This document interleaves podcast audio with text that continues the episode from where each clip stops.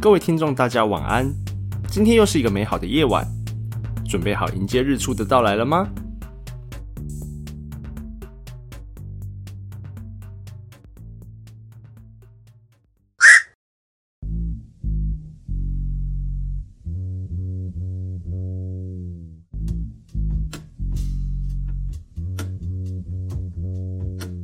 各位朋友大家晚安，今天是8月1号 Kadooment Day。 什么是 Kadooment Day？ 每年的8月的第一个星期一是巴贝多这个国家庆祝的节日，是巴贝多所有假期中最热闹的庆祝活动。在今年2022年8月1号刚好就是 Kadooment Day， 这个节庆活动的时间最多长达12个星期。这一天呢，当地的人都会穿着超级华丽的衣服，很像巴西狂欢节的那种衣服，而且他们会喝很多很多的朗姆酒，并随着加勒比地区流行的卡利普索音乐来起舞。那这个日子的历史是什么呢？ Kadooment 是巴贝多语，它的意思是大型聚会。这个节日已经有数百年的历史，可以追溯到奴隶时代。由于奴隶当时的劳动，巴贝多这个国家是1700年代最大的甘蔗生产国之一。他们发现在甘蔗炼成糖的过程中产生的副产品，也就是糖蜜，经过蒸馏后会产生酒精，也就成为了朗姆酒的原料。而朗姆酒是世界的名酒之一，在台湾最著名的朗姆酒就是瓶身上有着红标蝙蝠的巴卡迪。18世纪后期，为了庆祝糖类作物的成功收获，于是引入了 Kadooment Day 和 Crop Over Day。 这两个节日是甘蔗园工作的人期待的假期，他们总是以盛大的方式庆祝它。庆祝丰收的概念来自于非洲，巴贝多人用了这种文化，并且增加了他们的特色。在节日的期间，他们会穿着由草啊、羽毛、花跟骨头所做成的服饰，载歌载舞的在街上游行。这些庆祝活动是他们感谢神灵，并在下一次收获时祈求更多祝福的方式。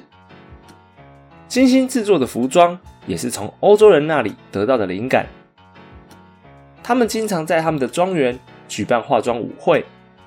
庆祝活动包括喝大量的朗姆酒，但也有一说这是企业家的阴谋。企业家赞助了许多收获庆祝活动，并且使用食物和酒作为礼物，继续巴结并且奴役他们作为劳动力的手段。后来巴贝多在1834年废除了奴隶制度，并且在1966年获得独立。即使在废除奴隶制度之后，巴贝多人仍然继续庆祝 Kadooment Day， 这在他们的历史中根深蒂固，让他们有机会庆祝他们的文化。当天参与的表演者会进行卡利普索比赛，在巴贝多的卡利普索比赛中，双方会互相竞争，而且会鼓励旁观者一起参加，而不是让他们只是在旁边看而已。成群结队的狂欢者跟表演者一起穿过街道，在卡利普索的音乐中唱歌或炒热气氛。以上就是巴贝多狂欢节游行的起源。那怎么庆祝这一天呢？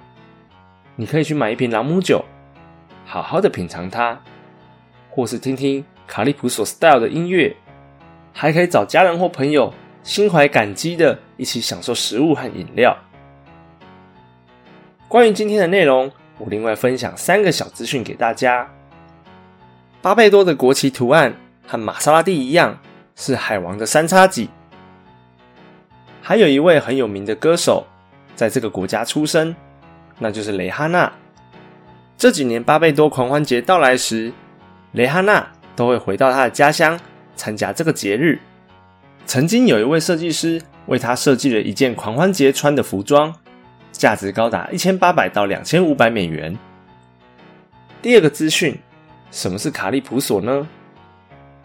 卡利普索音乐是17世纪在千里达这里发起的独特的民俗音乐，它的起源来自西非所带来的开手音乐，以及被奴役的非洲人所带来的坎布莱音乐。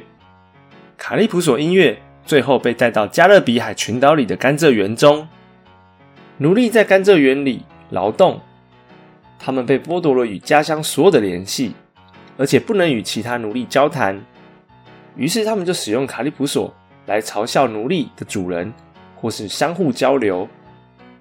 后来法国人再把狂欢节带到了加勒比海列岛，而农园里的劳工与奴隶因为没有办法参加，所以他们发起了庆祝活动，也就是千里达吉托巴哥这个国家狂欢节的前身。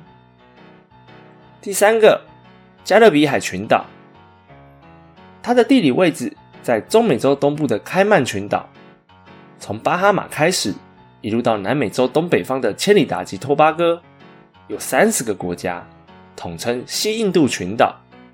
那为什么叫西印度呢？因为哥伦布他在巴哈马群岛登陆的时候，以为这里是印度，所以他搞错了。